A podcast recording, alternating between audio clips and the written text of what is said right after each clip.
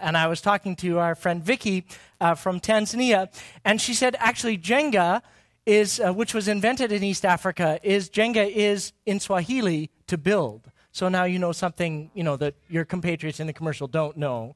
You'll be ahead of the game on that one. But you see, with the game of Jenga, the key for Jenga is making sure, uh, A, that you don't turn the bass up too loud during worship because that knocks it over. But uh, B, the key for Jenga, right, is all about the foundation. It's all about getting the bottom part right.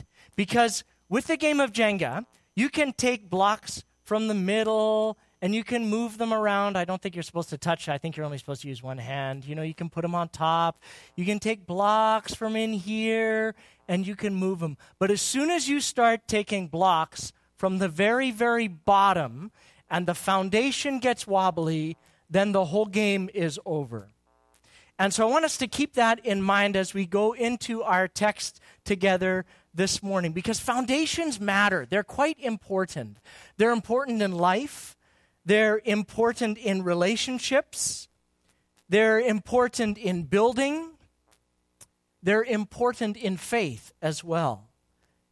And so if I was to ask you, what's the foundation of Christianity? What would you say? What's the bedrock for Christians or people who call themselves Christians? Remember, just like Jenga, the foundation that you build on matters. And if that foundation is shaky or wobbly, the whole thing can be shaky or wobbly. So, what's the foundation of the Christian faith? Where would you find it? In the scriptures, uh, one of the earliest expressions we have of this is in a book called First Corinthians. And in chapter 15, one of the earliest writers in the New Testament, by the name of the Apostle Paul, is writing, and he's quoting an early song or jingle or creed that Christians would say to each other as an expression of the foundation of Christian faith. And he says it this way in 1 Corinthians chapter 15, summing up the foundation of Christianity. I passed on to you, Paul says, what was most important. It's foundational. What had also been passed on to me. Christ died for our sins, just as the scriptures said, and just as we celebrated on Good Friday, and he was buried. And he was raised from the dead on the third day, just as the scriptures said. 1 corinthians chapter 15 verse 4 see the foundation for christianity is laid out for us here in just those two succinct verses. That which is most important paul says it's foundational. That which is rooted in the scriptures in the old testament and the prophetic words. That which is verifiable. He goes on to say right after this that when Jesus was raised from the dead, he appeared to his followers and he says, Some of them are still alive. And what he's saying there is, Go ask them that this stuff is true. They've seen it. Go check it out. And when Paul says this is the foundation of Christianity, he's saying Jesus was buried in a tomb after he was crucified, and on the third day he rose again on Easter Sunday morning was resurrected by the power of God, just as the scriptures had said. And here's the point that Paul is making in 1 Corinthians 15. He's saying, you know what? You can take a lot of other blocks out of that whole deal, and you can move them around. You can disagree about certain things. You can discuss them. You can put all kinds of other rearrangements in. But if you start messing with the foundation, you're in trouble. And Paul says this is the foundation of our faith as Christians. This is the place in history where it's located. You can take out a lot of other things, move them around. There's other non foundational or secondary things when it comes to Christian belief and practice. But what Paul's saying here, when he's quoting this ancient creed, and he's saying, this is foundational. The events of that first Easter weekend our bedrock for everything else that preceded it, everything else that follows it, from the story of the early church to the events and the life of Jesus that impacts your life and mine. So it might surprise you just a few verses later in the same text that Paul has to inquire as to why some people who are calling themselves Christians are not interested in believing the resurrection to be true. There are those just a few short years following that very first Easter who are already saying things like, you know, I want to believe in Jesus. I want to believe in him as a moral teacher, as a guiding influence in my life, as an example to follow, but I don't think I can believe this resurrection from the dead thing. And if you're a person that wrestles with doubts, it might be comforting for you to know that your questions are reflected right in the text of Scripture. We're going to look at some of those this morning. Because sometimes it can be easy to default to thinking of Christian as a large monolithic category. That despite all of the diversity historically, theologically, geographically, perhaps Christians could at least get it together for two minutes and agree on some core foundational truths. Jesus' death, burial, and resurrection. Whether you're Catholic, whether you're Protestant, whether you're Orthodox, doesn't matter your denomination, your tribe, your location in the world, your placement in history. When you, when you celebrate Easter, you might think that, well, Christians have always agreed upon these things as bedrock. But right here in 1 Corinthians, we see that that may not necessarily be true. That right there in the early church in the New Testament, they had disagreements about some of these things. And so Paul had to write to them to give them some clarifying instructions because some of these disagreements were really, really messy. And it's into one of these earliest arguments in the life of the church that we get a little window in 1 Corinthians 15 because it's about the topic of resurrection. As Pastor Keith said this morning, we're launching a new teaching series in the book of First Corinthians, and we're calling it Messy Church.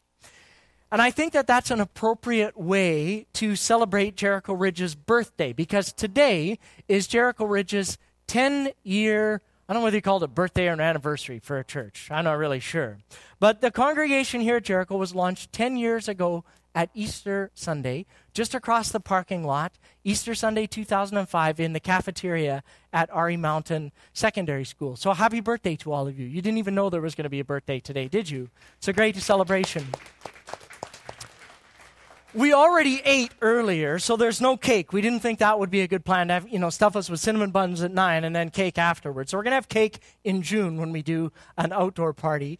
But it is intriguing to me as we get into kind of milestones in the life of both institutions and as individuals. Sometimes we start to reflect back and we start to think about history and we gloss it over a little bit. And we think about uh, the history with a little bit of maybe rose colored glasses on.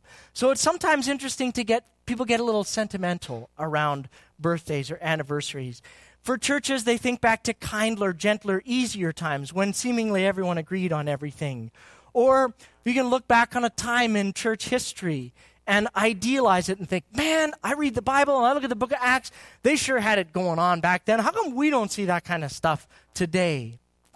But oftentimes, what we don't account for in our idealized distortion is that the church is messy. It always has been, and it always will be. It just is. Church is messy because relationships are messy. It's messy because mission is messy and complicated. It's messy because both the capital C church, meaning the global and historic church, and this church is filled with peoples whose lives, whose histories, whose beliefs, whose futures and styles and cultural understandings and spiritual journeys are all different. And so that just makes it messy when you put it all together. Living together in community is messy. And so the Apostle Paul writes a letter, a series of letters actually, to a messy church in an ancient city called Corinth.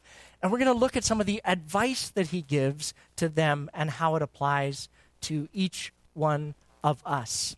So let's pray as we look into God's word together this morning. God, we're grateful for all of your gifts to us. We're thankful for the gift of community and the gift of a church, the gift of mission, and the gift of life that you have given to us. And so, God, now as we turn our hearts and our eyes to the scriptures, uh, we want to hear from you. Holy Spirit, would you speak to each one of us in each uh, unique and fresh way for each of us on this Easter Sunday morning, God? Open our eyes to see truth in your word. Open our hearts to hear from you. In Jesus' name, amen. Amen. Well, we're actually in our series, we're going to cheat, and we're going to start at the end of the book of First Corinthians because that's where Paul talks about Easter. But then we're going to go back to chapter 1, and from now till the end of June, we're going to tackle some of these messy topics like human sexuality, uh, gender and leadership in the church, how to handle disagreements with people in the church. Is it right to judge other people? What do you do with some of the messier things in the church? Messier spiritual gifts, tongues, prophecy. It's going to be fun, but I can also promise it's going to be messy. So we're going to dive into our text together in 1 Corinthians 15. So you can turn there with me in your Bibles or if you have it on your phone. And the messy controversy that Paul wants to address is around the topic of resurrection. So we're going to look at 1 Corinthians 15, and I'll be reading uh, from verse 12 to 18 in the New Living Translation so you can follow along with me. Paul asks a question and says, Tell me this. Since we preach that Christ rose from the dead, why are some of you saying that there will be no resurrection of the dead? If there's no resurrection of the dead, then Christ has not been raised either. And if Christ has not been raised, then all of our preaching is useless, your faith is useless, and we apostles would all be lying about God, for we have said that God raised Christ from the grave. But that can't be true if there is no resurrection of the dead. And if there's no resurrection of the dead, then Christ has not been raised. And then your faith is useless, and you're still guilty of your sins. And in that case, all who have died believing in Christ are also lost. If our hope in Christ is only for this life, we are to be pitied more than anyone in the world. See, right at the beginning, in the start of the church as a community, there were disagreements. And at the beginning of this chapter, we see Paul laying out what was of foundational importance, what's core for all who profess Jesus Christ as Lord, who name themselves as Christians. That being Jesus' life, his death, his burial, his resurrection. But then look at verse 12. Paul says, Hey, some of you are saying that there's no resurrection from the dead. It was messy even back at the start of the church. But notice what Paul does then. He helps them play that argument out to see what the logical extent or consequences of that argument might be and where it leads them. And they says, let's explore that. So he starts by saying, essentially, let's pretend for a minute that what you say is true. Let's say there is no resurrection, no life after death. You get to your last breath and it's lights out and then nothing. What would that mean for Christianity? What would that mean for faith? Paul pushes them and says, you know what it would mean? It would mean that if it's true, there's no resurrection, no life after death, then first of all, Jesus never came back to life from being dead. And if Jesus didn't do that, that's a problem for the movement that's founded on and has at its foundational core that reality. And so here's the first problem that Paul pushes them to consider and that we bump into. And that is the problem of saying that you are a Christian, but not believing what Christians have historically held to as the foundation of faith. So Paul points out and says, listen, if there's no resurrection, that would in fact nullify your faith. Nullify your past faith. Why? He reminds them, he says, listen, your faith is nullified because you based your faith in Christ on the preaching of the good news. When we came to you, Paul says, this is what we told you. We told you Jesus, about his life, his death, his burial, his resurrection. And you said yes and amen to that. And so you based your faith on that. And so if you throw out the resurrection, you throw out both baby and bathwater. Look what Paul just said to them in 1 Corinthians chapter 15, 1 and 2. Let me now remind you, brothers and sisters, he says, of the good news that I preached to you before. You welcomed it then, and you still stand firm in it. It is this good news that saves you if you continue to believe the message that I told you. Unless, of course, you believed something that was never true in the first place. Paul says to them, Listen, when I came, this is what I told you about the life, death, burial, and resurrection of Jesus. And you responded and said, Yes, amen. I believe that what you're telling me is true, and I will base my life on it. You responded willingly and willfully, placing your whole trust, your whole direction of your lives into faith in Jesus. You put your direction of your life was altered because of your faith in this. But now some of you are saying, nah, I don't think there's a resurrection. Paul says to them, that doesn't work. You see, you have to base your life and your faith on something. Bob Dylan said that, didn't he?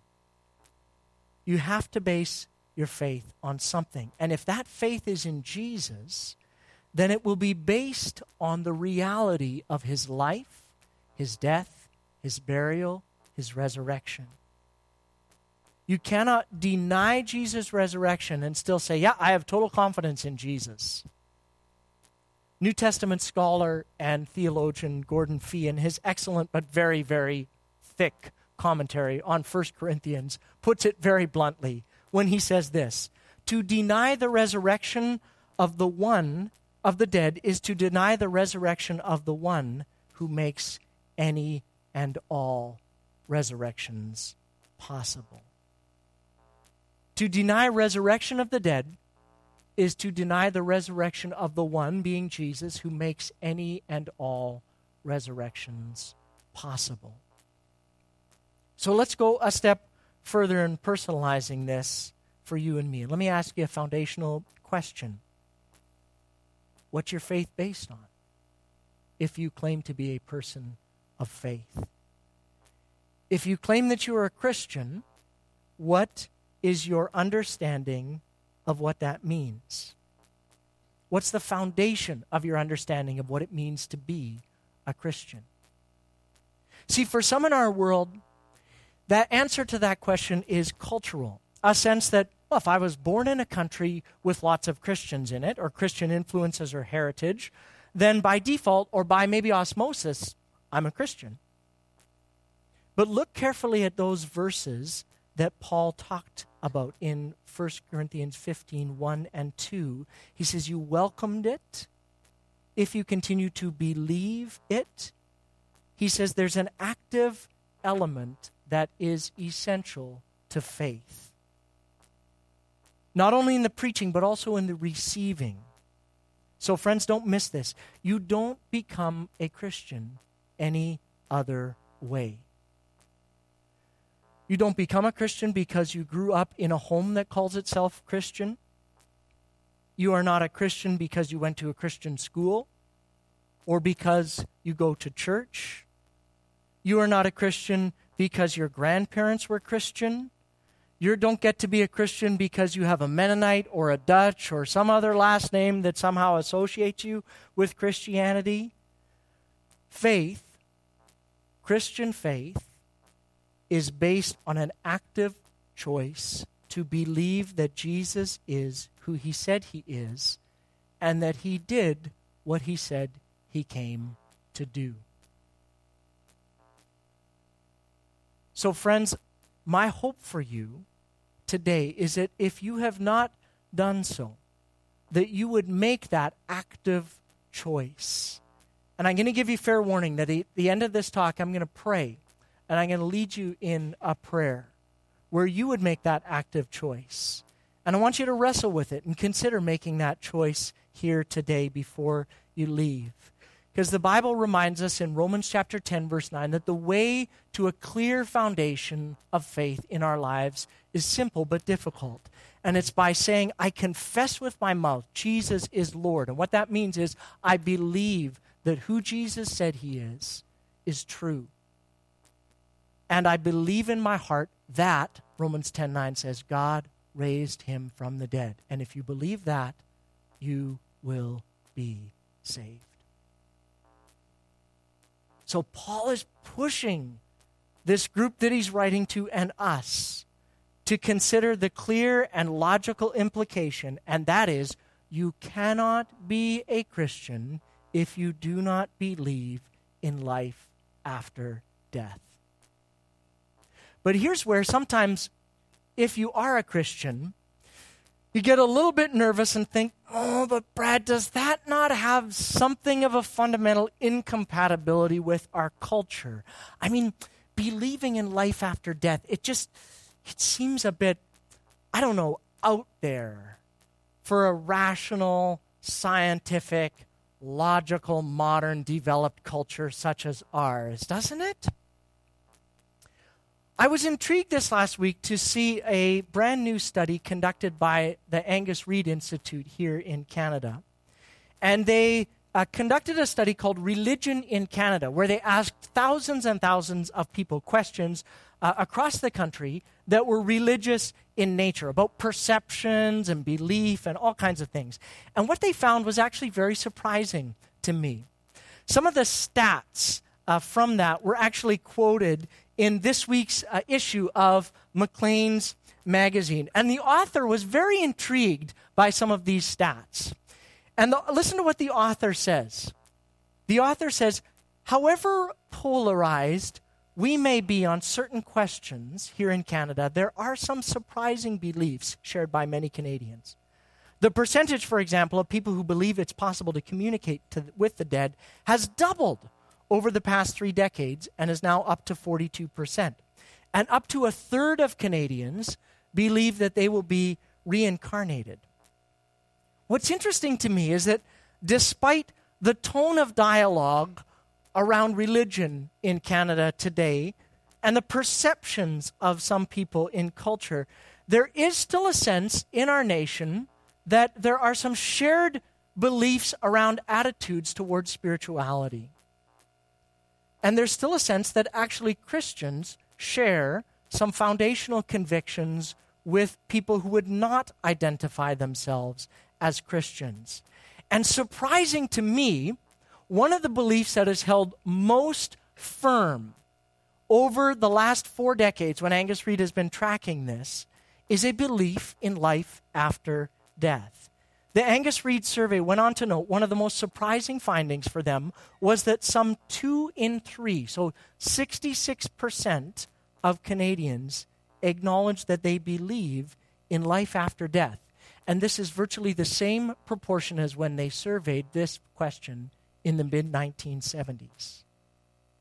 Fascinating that that many people would self identify to say, yep, no, I believe in life after death. And on top of this, they asked another set of questions, and almost 80% of people across all age categories said that they think often or somewhat often about what happens after death.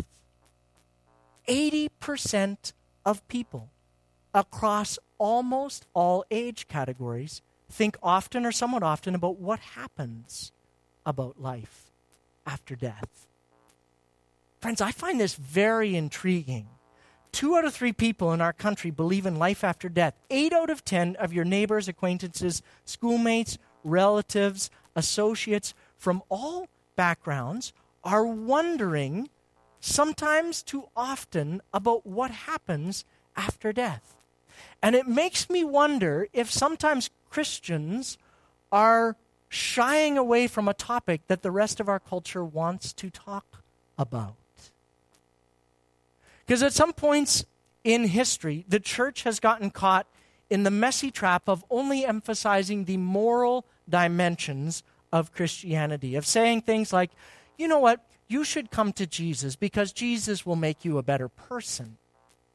But, friends, this is not what Christianity is founded on. It's founded in an historical event the life, the death, the burial, and the resurrection of Jesus Christ.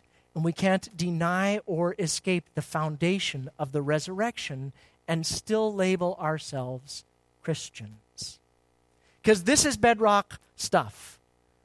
This is bottom block kind of Jenga stuff. You can take out a whole bunch and argue all you want about a whole bunch of other doctrines in Christianity. You can say, well, I would place that there in my own personal persuasion or my own personal theological perspective.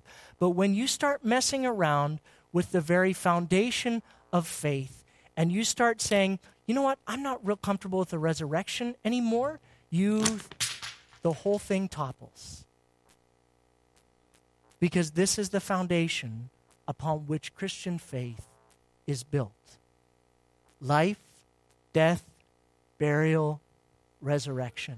If you pull that out, it all falls down. And that's where Paul turns his thinking next in this discussion. He says, Listen, if there's no resurrection, that first Easter, not only is the foundation of your faith off, but right now, in the here and now, this really, really undermines your present life. If there's no resurrection, you have a big problem. Because building Christianity on any other foundation, the foundation of being a moral person or being a good person is untenable because if Jesus is still dead, that makes faith in him useless because we still have the very problem that he came to solve, and that is the problem of sin. This is what Paul is saying in verse 17. I like the way the message translation puts it, where it says this Face it, if there is no resurrection for Christ, Everything we have told you is smoke and mirrors. Everything you have staked your life on is smoke and mirrors. If Christ was not raised, then all you're doing is wandering around in the dark, as lost as ever.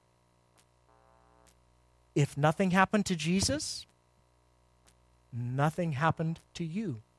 Your life was not transformed when you met him in an eternal and meaningful and lasting way. If Jesus is still dead, you shouldn't believe that God hears and answers prayers. You shouldn't believe power and transformation by the power of the Holy Spirit is possible because if Jesus is dead, that undermines the very pinnings of faith in your life. And on top of that, Paul says not only is your faith useless, and dead, but you're kind of lying to yourself and you're lying to other people. And this really taints the credibility of your witness. Look at verse 15 in chapter 15, where Paul says, You know what? We apostles would all be lying about the most serious thing in the world, about God. For we have told you that God raised Christ from the grave. But that can't be true if there's no resurrection from the dead. So Paul says, listen, everybody that you talk to about faith, about God, Christianity, if Jesus wasn't raised from the dead, you're a liar. You're making God out to be a liar. And you get the sense from reading the whole of chapter 15, which we don't have time to do today, that Paul's kind of offended because really they're also saying to him, Yeah, Paul, you're kind of a liar too, because you're the one that told us all of this stuff. And Paul says, again at the beginning of the chapter, listen, this stuff is so foundational. It's so important that I want you to check this out. Go and talk to these people. I talked last Easter about some of the historical evidence for the resurrection. And so if that's a question for you that you want to wrestle with, go back and check the on our website and you can get the podcast and listen to some of those uh, talks and get a little bit of a stronger sense on that. What Paul is saying here is if you call yourself a Christian, But if Jesus is still dead, you go around telling everybody you're a Christian, you got a whole lot of nerve. And you're also a little bit crazy because of some of the things that you might do that Christians might do. Because Christians do things like make sacrifices for Jesus. Why would a group of people go down and give up their March break, raise money, invest in uh, all kinds of initiatives in things like in Guatemala? Why serve the poor, people who are poor? Why give money away? Why show up on Sunday mornings when you could sleep in? Paul, who was actively persecuted for his faith, says the same thing. You can read about his life in the New Testament in the book of Acts. In 1 Corinthians 15:30, he says, "Why should I risk my life? If this stuff isn't true, why in the world would I risk my life? And why in the world would all of the other people who knew Jesus and who were actively persecuted for their faith and for saying that this was true, why would they go to their graves for a lie?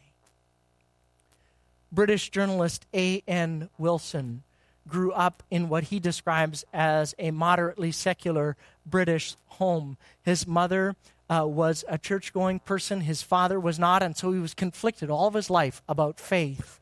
And he wrote an article in yesterday's edition of the Daily Mail newspaper in the UK. And he wrestled with this, and he was trying to figure out how, as a person growing up in those two worlds, should he celebrate Easter? Bunnies and chocolate or go to church?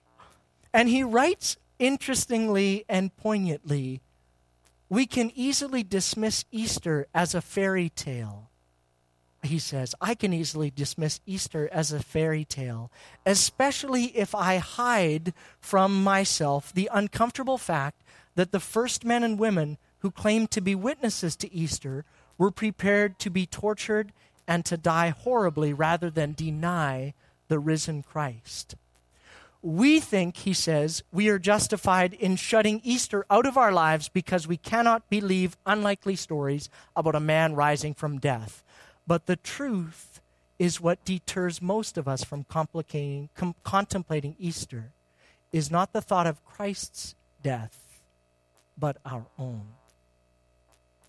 The truth is, he says, what deters most of us from contemplating Easter and resurrection is not the thought of Christ's death, but our own. And so he concludes his article it's just easier to sit on the sofa and eat chocolate. That's the final problem that Paul is pointing to here in 1 Corinthians 15 in this text. He says, if Jesus didn't experience resurrection, thinking about our own mortality becomes a gripping experience of fear. Because the problem is, if Jesus didn't experience resurrection, no one's going to experience resurrection. And so future hope is destroyed.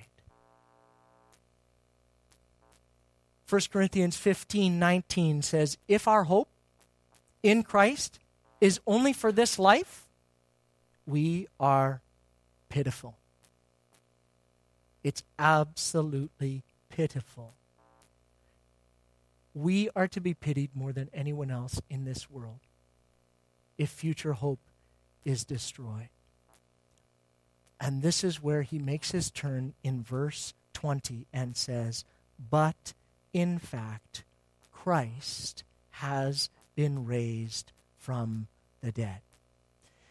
I love the choice of words that he uses there. He's been saying, if what you say is true, then let's play that out. And here in verse 20, he doesn't say, well, if Jesus has been raised from the dead, then what now? He says, but in fact, or but now. Friends, these are the most powerful and beautiful and hope inspiring words ever uttered. But in fact, Jesus has been raised from the dead. And they're worth committing to memory as a foundational building block to remind ourselves of the truth of this. I like the way Paul puts the same thing in another one of his books, Romans chapter 8, verse 11. And so that's our Bible memory challenge for this week. We're going through the Bible this year and we're trying to commit as much of it to memory as we can. I'm slowed up in February somewhere. So if you're feeling a little overwhelmed, then I'm with you on that. But this one's a good one. It's nice and succinct and easy. So let's put it up on the screen and I want you to say it out loud with me on three. We'll read it all together. All right? One, two, three. Yet God raised Jesus to life, and God's Spirit now lives in you, and He will raise you to life by His Spirit. One more time. Yet God raised Jesus to life. God's Spirit now lives in you, and He will raise you to life by His Spirit. See, this is the foundational hope and promise of resurrection that God has offered to those who place their trust and their confidence in Jesus. That they are freed from the penalty of sin, all of the good things that we have left undone and the bad things that we have done. If we're honest with ourselves, each of us has elements of our lives that haunt us fear and guilt and shame and relationships that we have broken. And some of us carry those things with us from birth through to the grave. And they haunt us. And most of the time, we'd rather sit on the couch and eat chocolate than think about these things. But all of us live with things in our lives that grip us and have power to govern and destroy our lives.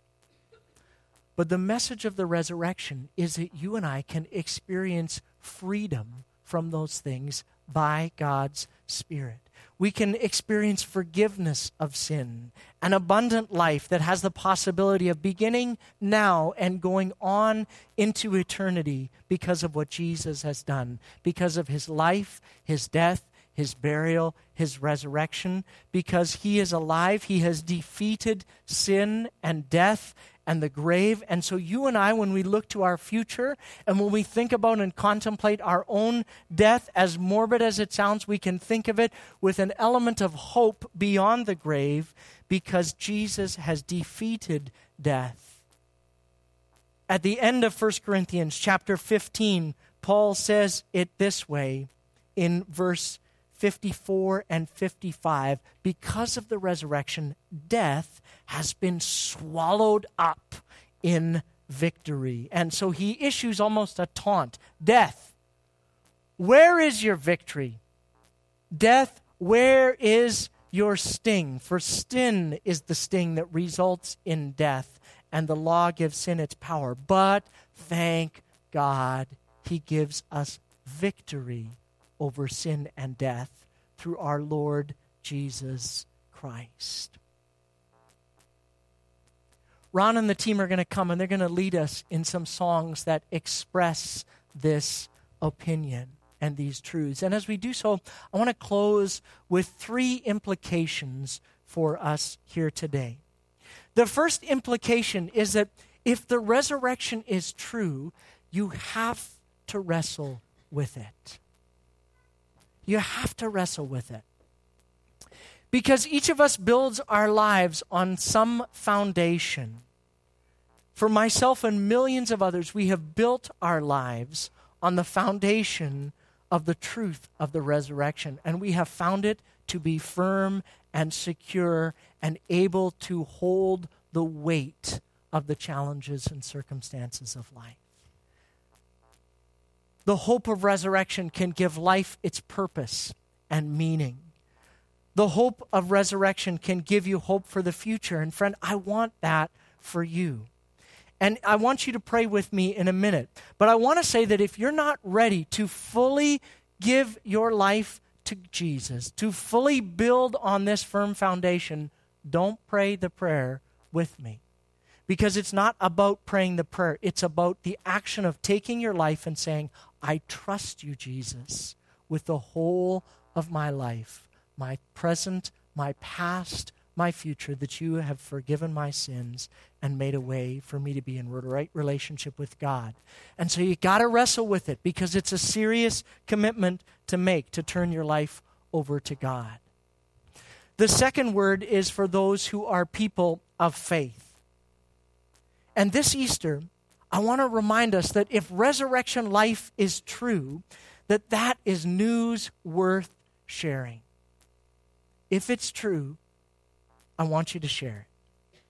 There's youth in our city who are lost in the margins, and so we're going to go on the 22nd of April and serve a meal. Some of you serve in many different ways all throughout the week in your jobs, in different places of volunteerism where you're actively sharing about the hope that you have as a result of your belief and conviction that the resurrection is true and that Jesus is alive.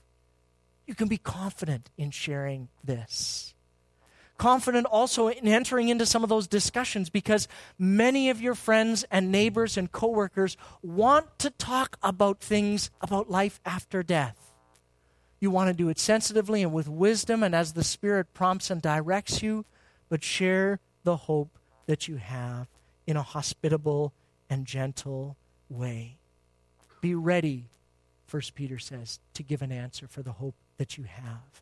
Because if it's true, you not only want to share it, but you want to live like it's true. When you live like it's true, you can live with a, a confident hope no matter what the future holds. Because you live secure in the knowledge that ultimately, no matter what comes into your life, ultimately, even death will not have the last word. Because the last word in your life, if you have placed your faith in Jesus, is victory. Death, where is your sting? Death has been swallowed up in victory. And so, if it's true, you live like it's true, and you live with a confidence and a hope. And that is why Paul closes Thanks be to God who gives us victory over sin and death through our Lord Jesus Christ. I'm going to invite you to stand with me as the team leads us. We also have a prayer team that we regularly make available here. And if you have something in your life that you would like someone to pray with you about and stand with you, maybe it's a challenging circumstance that you're going through, uh, Deb and Curtis will be available over at this side, and Megan and myself will be available over at this side. We would love to pray with you in this time.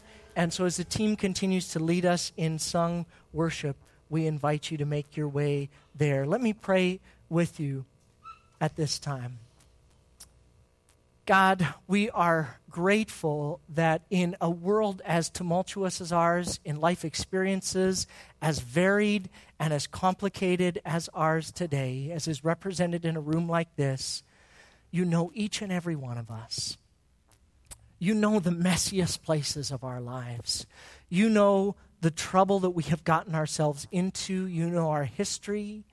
You know everything about us, God and yet you offer redemption, forgiveness, hope, mercy, healing, grace through the power of the resurrected Jesus.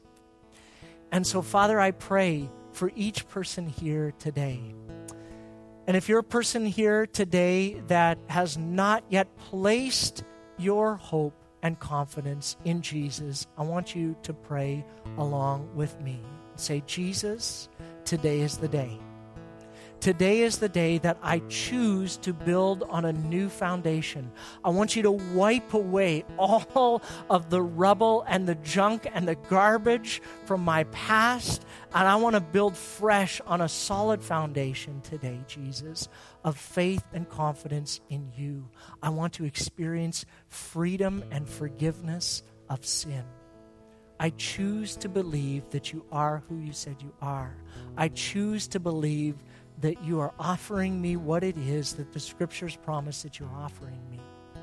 I choose to trust you with my past, my present, and my future. I place my hope and my confidence in you today. I will walk away from guilt and shame today because of the power of resurrection. If you prayed that prayer today, I want you to come and talk to me before you leave. We'd love to pray with you and get you a copy of the Bible.